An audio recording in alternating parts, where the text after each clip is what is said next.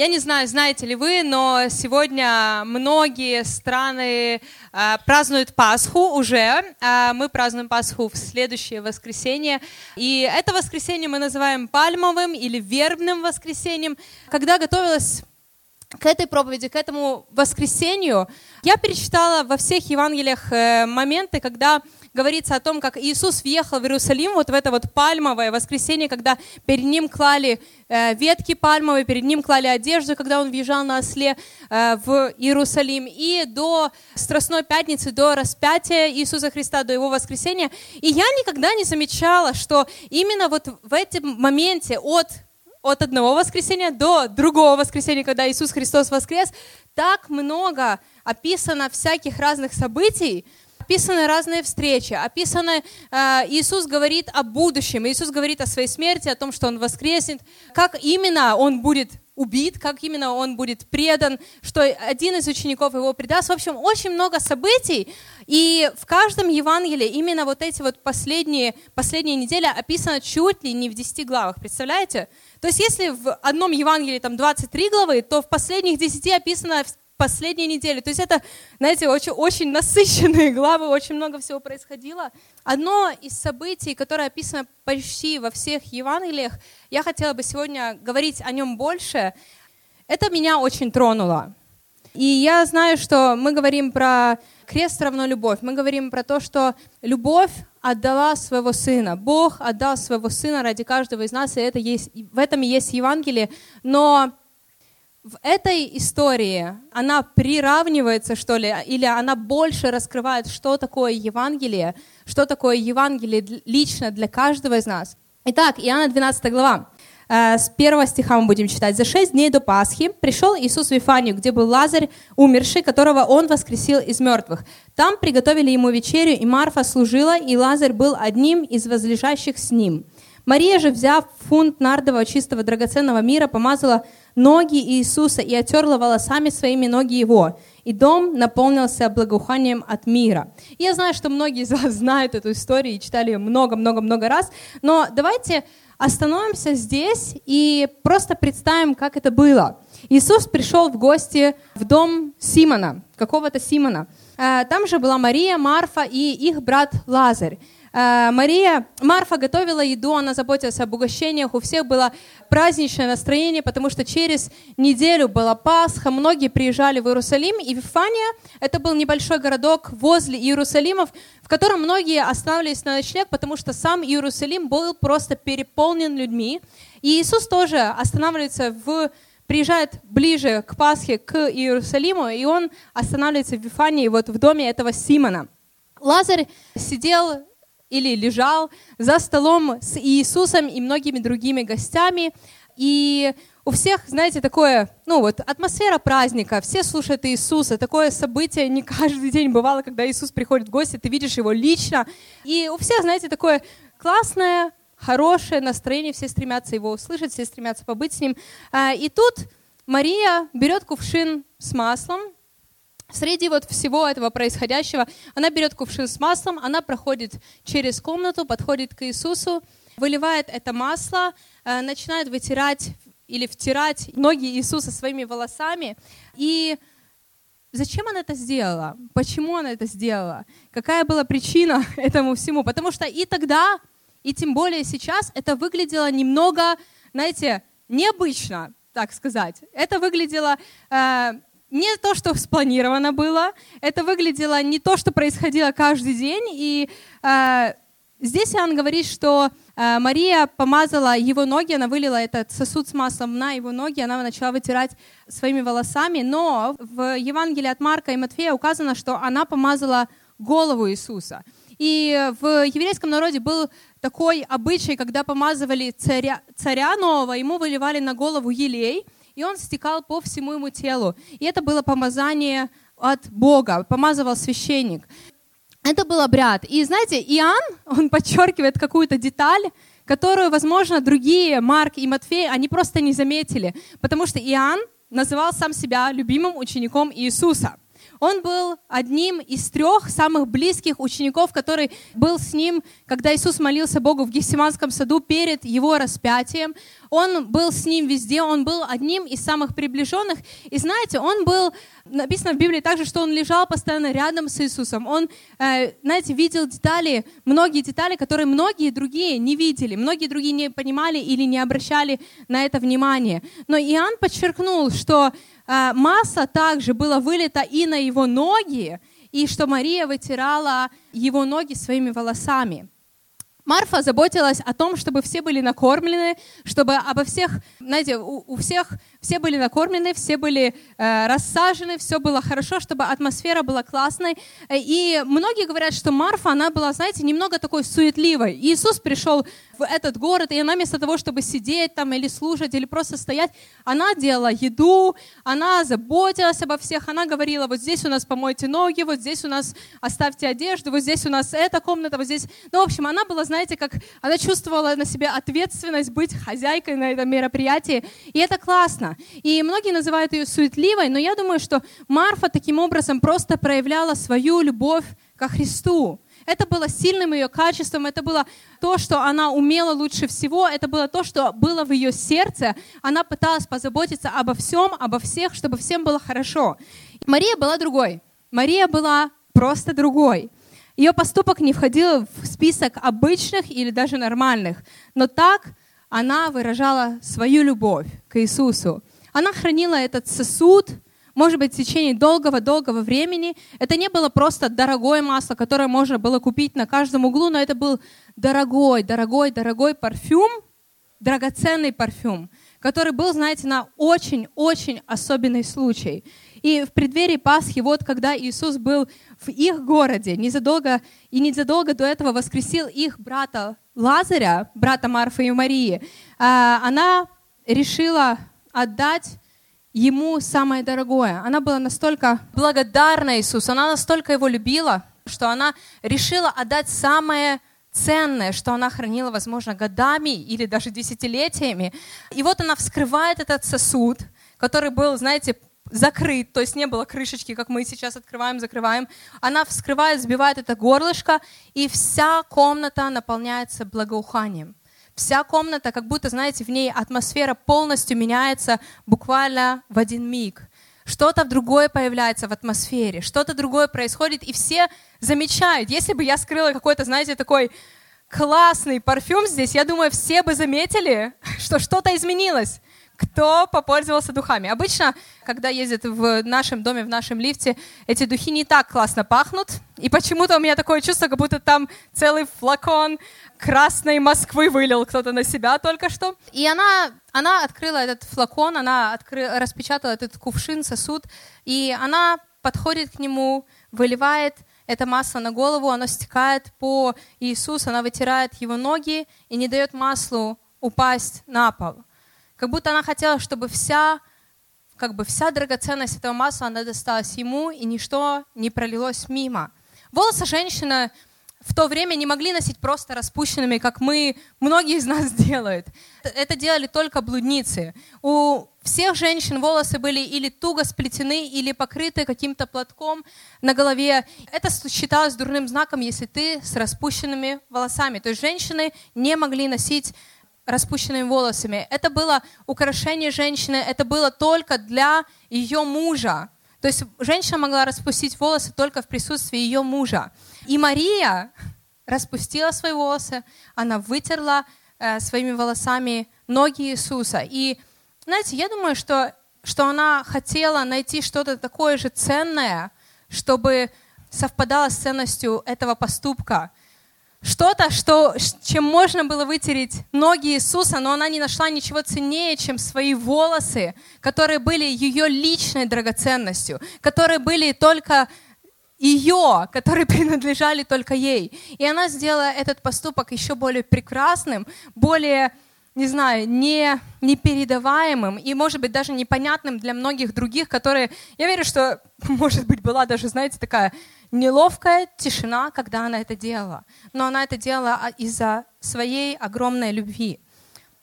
Но необычно та вещь в этой истории также, что Иисус говорит дальше, говорит один и тот же стих, который описан в Матфея двадцать шестой главе тринадцатом стихе или Марка четырнадцатой главе девятом стихе. Написано: «Говорю вам сии истину, во всем мире, везде, где будет возвещена эта радостная весть, там в память об этой женщине будет рассказано о том, что она сделала». Именно об этой женщине и о том, что она сделала. Почему, почему Иисус приравнял новость о том, что мы спасены, о том, что Бог так сильно любит нас, о том, что Он отдал свою жизнь, и теперь все наши грехи прощены, и мы теперь живем в свободе, и мы любимы, и мы сыновья и дочери Божьи, к поступку этой женщины? Что же она делала такого, и что было... Что она имела в виду, что она хотела показать, почему Иисус приравнял эти две вещи, как бы сравнял их вместе. Я верю, что в поступке Марии раскрывается то, как мы можем любить Бога, отдать самое ценное, служить Ему, доверять Ему всю свою жизнь. Это был настолько экстравагантный поступок, что он стал финальной точкой в решении Иуды предать Иисуса. Во всех Евангелиях написано, что именно после этого поступка Иуда развернулся, и он решил предать Иисуса. Это, знаете, было финальной каплей, этот прекрасный, полон любви поступок. Иоанна двенадцатая глава четвёртого стиха. «Тогда один из учеников его, Иуда Симонов Искариот, который хотел предать его, сказал: „Для чего бы не продать это мира за триста динариев и не раздать нищим?“ Сказал же он это не потому, что заботился о нищих, но потому, что был вор. Он имел при себе денежный ящик и носил, что туда опускали. Иисус же сказал: „Оставьте его, она сберегла это на день погребения моего“». Во всем происходящем, может быть, в полной тишине, недоразумении, даже шоке, Иуда был единственный, кто осмелился упрекнуть Марию: «Что же ты сделала? Почему ты это сделала?». Он только что видел акт этой непревзойденной любви, но назвал его расточительством и напрасной тратой. Он смотрел на него совершенно по-другому. Конечно же, здесь описана причина, почему он это сделал. Потому что он просто носил с собой ящик, откуда брал на свои нужды, откуда крал деньги. Он был вором. И об этом никто не знал. Конечно же, Иисус это знал. Иногда мы слышим вопросы: «Ты что, каждое воскресенье ходишь в церковь? Ты что, служишь? Ты куда пошел? В интернатуру? Ты отдаешь десятину? Что ты еще делаешь?» Иисус, смотри, что она делает. Это же Такой, это же такой шанс, можно продать, можно так много денег за это выручить. Это же такое драгоценное масло. Он знал, что оно очень-очень ценное. Зачем ты отдаешь десятину? Это же заработанные тобой деньги. Зачем ты служишь? Зачем еще какие-то другие жертвы ради Бога? Богу ведь не нужны жертвы, Богу не нужны твои финансы, Богу не нужна твоя помощь. Разве он не всемогущий Бог? Но я хочу задать вопрос сейчас. Почему Мария это сделала? Что ей двигало? Конечно же, это было проявление любви к Богу, но из-за чего она это сделала? У нее было понимание и осознание, насколько сильно Иисус любит ее. Всего лишь в предыдущей главе, в Иоанна одиннадцатой главе, написано, написано, что их брат был очень сильно болен, и он был при смерти, и Марфа и Мария, они решают отправить послание Иисусу, чтобы он пришел и чтобы он исцелил их брата. В Иоанна одиннадцатой главе третьем стихе они пишут: «Господи, тот, кого Ты любишь, болен». И это многое раскрывает в контексте этой истории Иоанна двенадцатой главы. Они не писали: «Брат, который так много сделал для тебя», «Брат, который так любит тебя», «Брат, который такой хороший человек, и он так любим всеми нами». Но они написали: «Брат, которого Ты любишь». Брат — это наш брат. Но я верю, что ты любишь его. Я верю, что ты можешь прийти, потому что ты любишь его. Ты любишь меня. Ты любишь мою сестру. Ты любишь нашу семью. Поэтому они отправили ему послание, потому что у нее было это откровение, что Бог ее любит. Иоанна третья глава шестнадцатый стих — это, пожалуй, самый цитируемый стих во всех церквях. «Ибо так возлюбил Бог этот мир, что отдал Сына Своего Единородного». Но там не написано: «Ибо так возлюбил мир Бога, что Бог отдал Своего Сына». Не из-за любви людей к Богу Он отдал Своего Сына, но из-за того, что Бог так возлюбил мир. Бог так возлюбил мир. И иногда мы живем, как будто мир так возлюбил Бога, что Бог из-за нашей любви отдал Своего Сына. Иногда мы э, говорим, что если я буду любить Бога, Он благословит меня. Если я буду делать добрые дела для Него, то Он позаботится обо мне. Если я буду показывать Ему, насколько я хорош и насколько я заслуживаю Его любви, Он будет любить меня. В Иоанна третьей главе шестнадцатом стихе написано, что Бог так возлюбил мир. Бог так возлюбил всех нас. Мир вообще ничего не сделал для Бога. Наоборот, многие отвергали Его, многие отвергают Его, многие предают Ему Его, но Он так возлюбил этот мир, что отдал Своего Сына, отдал то самое единственное, самое, самое большое, что у Него было, за то, чтобы мы были живы, за то, чтобы мы жили в вечности в Нем. Это и есть Евангелие. Это и есть та неудержимая, экстравагантная, огромная любовь. И об этом написано в наших баннерах в фойе, если вы не знали. Но это классная возможность напомнить себе, что я не могу заслужить Божью любовь. Я не могу быть слишком хорошей. Но Бог меня уже возлюбил, когда отдал Своего Сына, когда отдал Иисуса Христа. Иногда мы живем, как будто это действительно так. Иногда мы думаем, что если мы будем делать добрые дела, то Бог нас будет больше любить. Но на самом деле, если мы будем делать добрые дела, Бог нас больше не будет любить. Если мы будем делать плохие дела, Бог нас меньше не будет любить. Если мы отвернемся от Него, то Он нас не перестанет любить. И это и есть любовь Бога. Конечно же, в притчах написано, что если мы будем делать добрые дела или плохие дела, мы пожнем от этих дел, потому что это просто закон сеяния жатвы. Но он не влияет на Божью любовь. Божья любовь — это не закон. Божья любовь не зависит от поступков. Божья любовь — это не чувство любви, это то, какой Бог есть, то, кто Он есть. И мне нравится, что там написано: Бог так возлюбил этот мир. Бог настолько возлюбил этот мир, что Он отдал самое ценное. Это экстравагантная, бескрайняя, даже абсурдная любовь. Она лишена нашей человеческой логики и какого-то понимания. Он полюбил всех без исключения. Плохих людей, даже самых плохих людей. Людей, которые Его предадут, которые Его предают. Людей, которые знают Его заповеди, но не исполняют их. Которые знают о Нем, но они не верят в Него. Они не живут каждый день в вере, доверяя Ему свою жизнь. Людей, с которыми мы, возможно, ничего общего не хотели бы никогда в своей жизни иметь. Он любит их.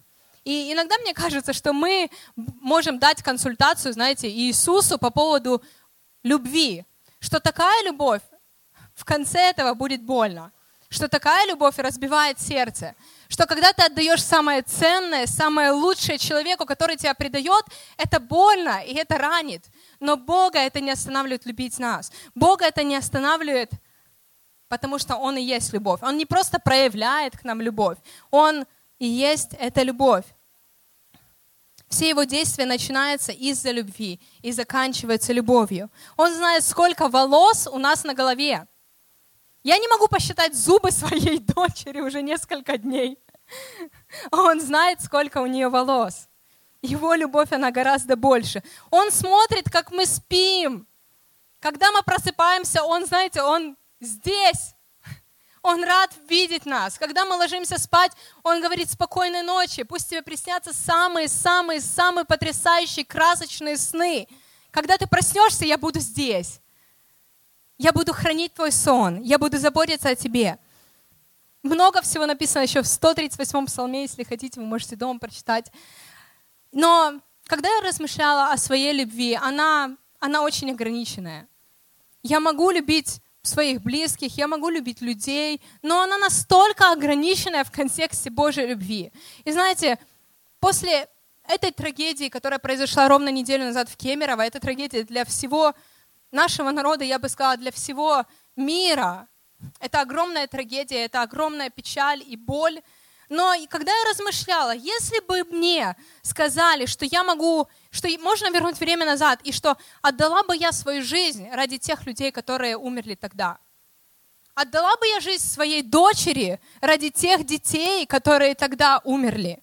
И я понимаю, что моя любовь, она настолько ограниченная, и что я не хочу отвечать на вопросы, на подобные вопросы, потому что я не Бог, но Бог отдал.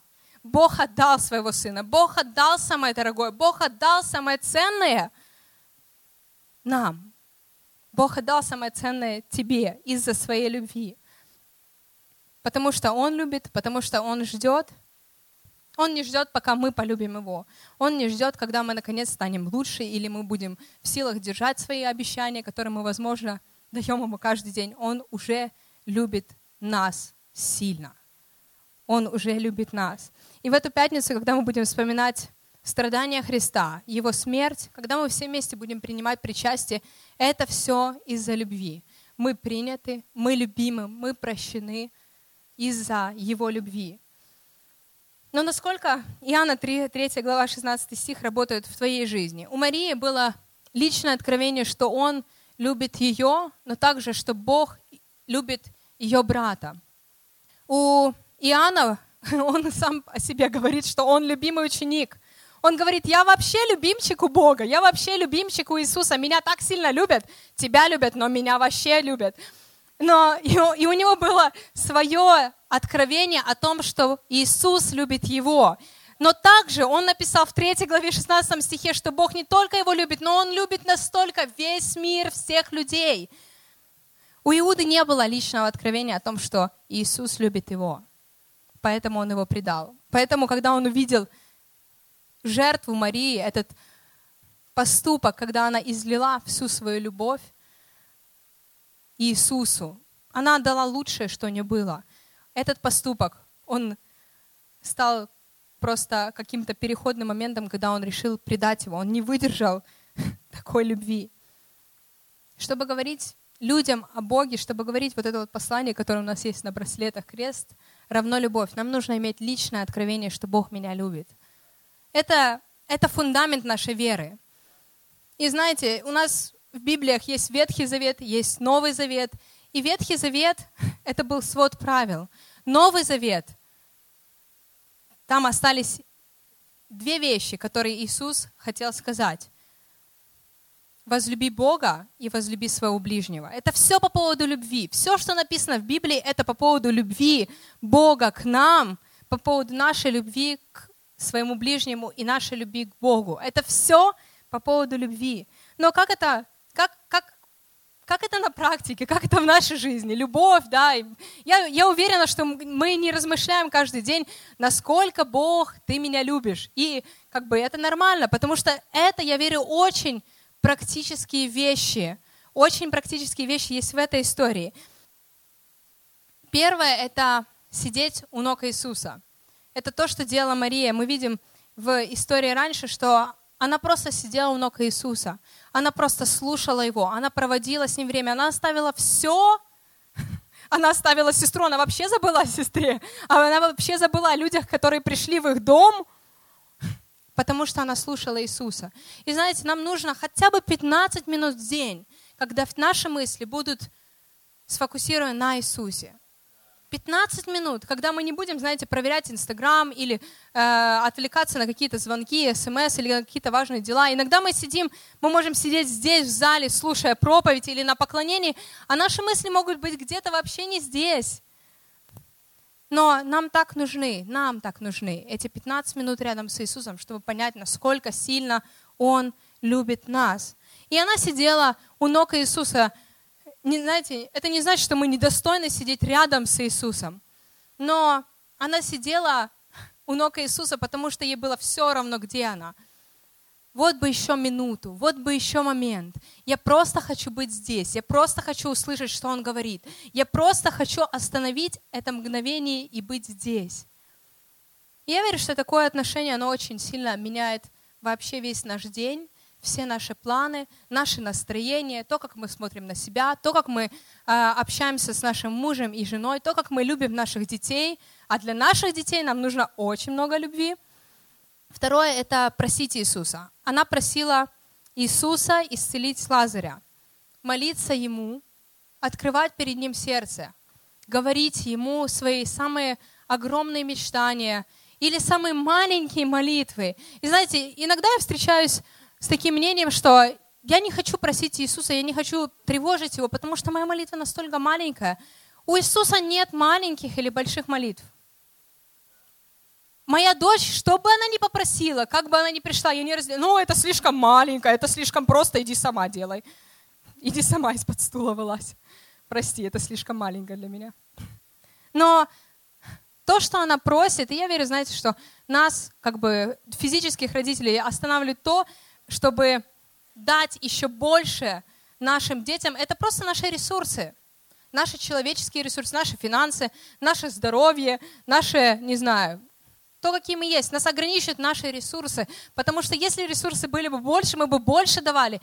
И это естественно, естественное отношение родителя к ребенку. И для Иисуса нет маленьких и больших молитв, потому что Он так любит нас. Он хочет слышать то, что, то, о чем мы просим Его. Он хочет, чтобы мы молились. Он хочет, чтобы мы, знаете, подходили Ему, говорили: «Послушай, я бы так хотел вот это и вот это. А что ты думаешь, если я м- подойду к этой девушке завтра? А если я напишу вот это?» Я не знаю, что. Это парней часть молиться. Третье — поклоняться Иисусу. Здесь описано то, тот момент, когда она откупорила этот кувшин, этот сосуд с елеем, с этим маслом. Вся, весь дом наполнился благоуханием, весь дом наполнился запахом, весь дом наполнился какой-то атмосферой. И это...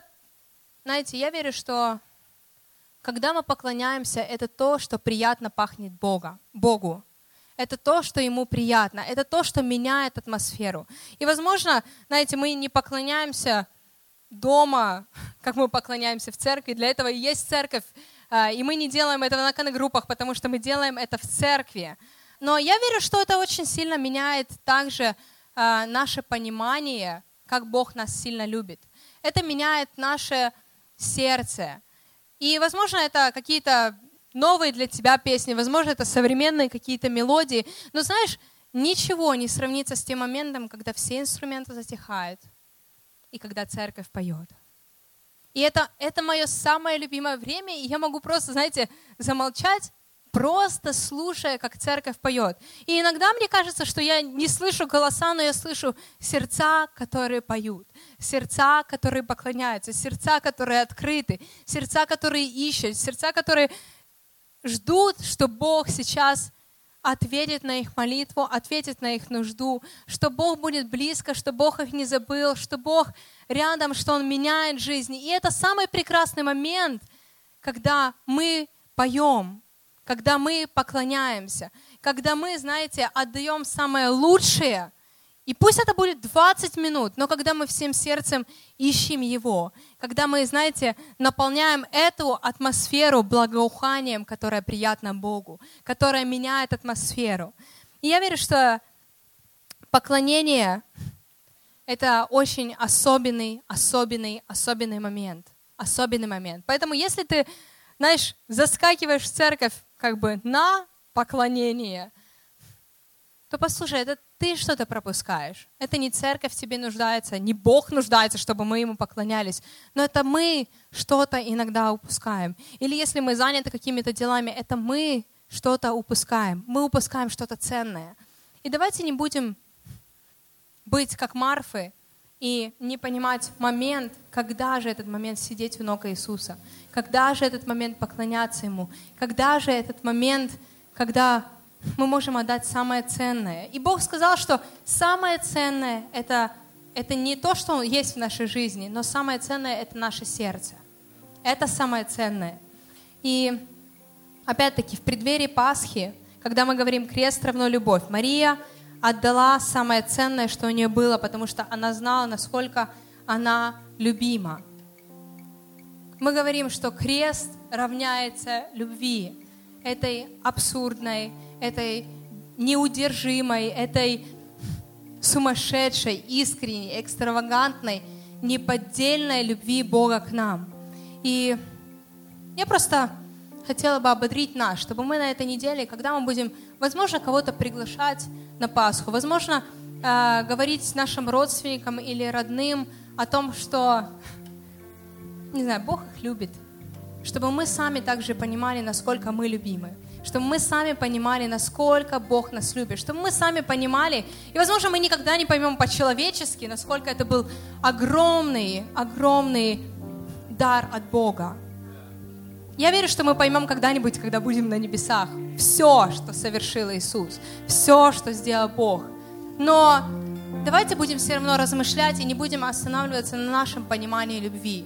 Давайте будем размышлять и ценить эти, не знаю, следующие несколько минут, когда мы будем поклоняться. Давайте ценить каждое мгновение, когда мы можем сидеть у ног Иисуса, искать Его, ждать Его.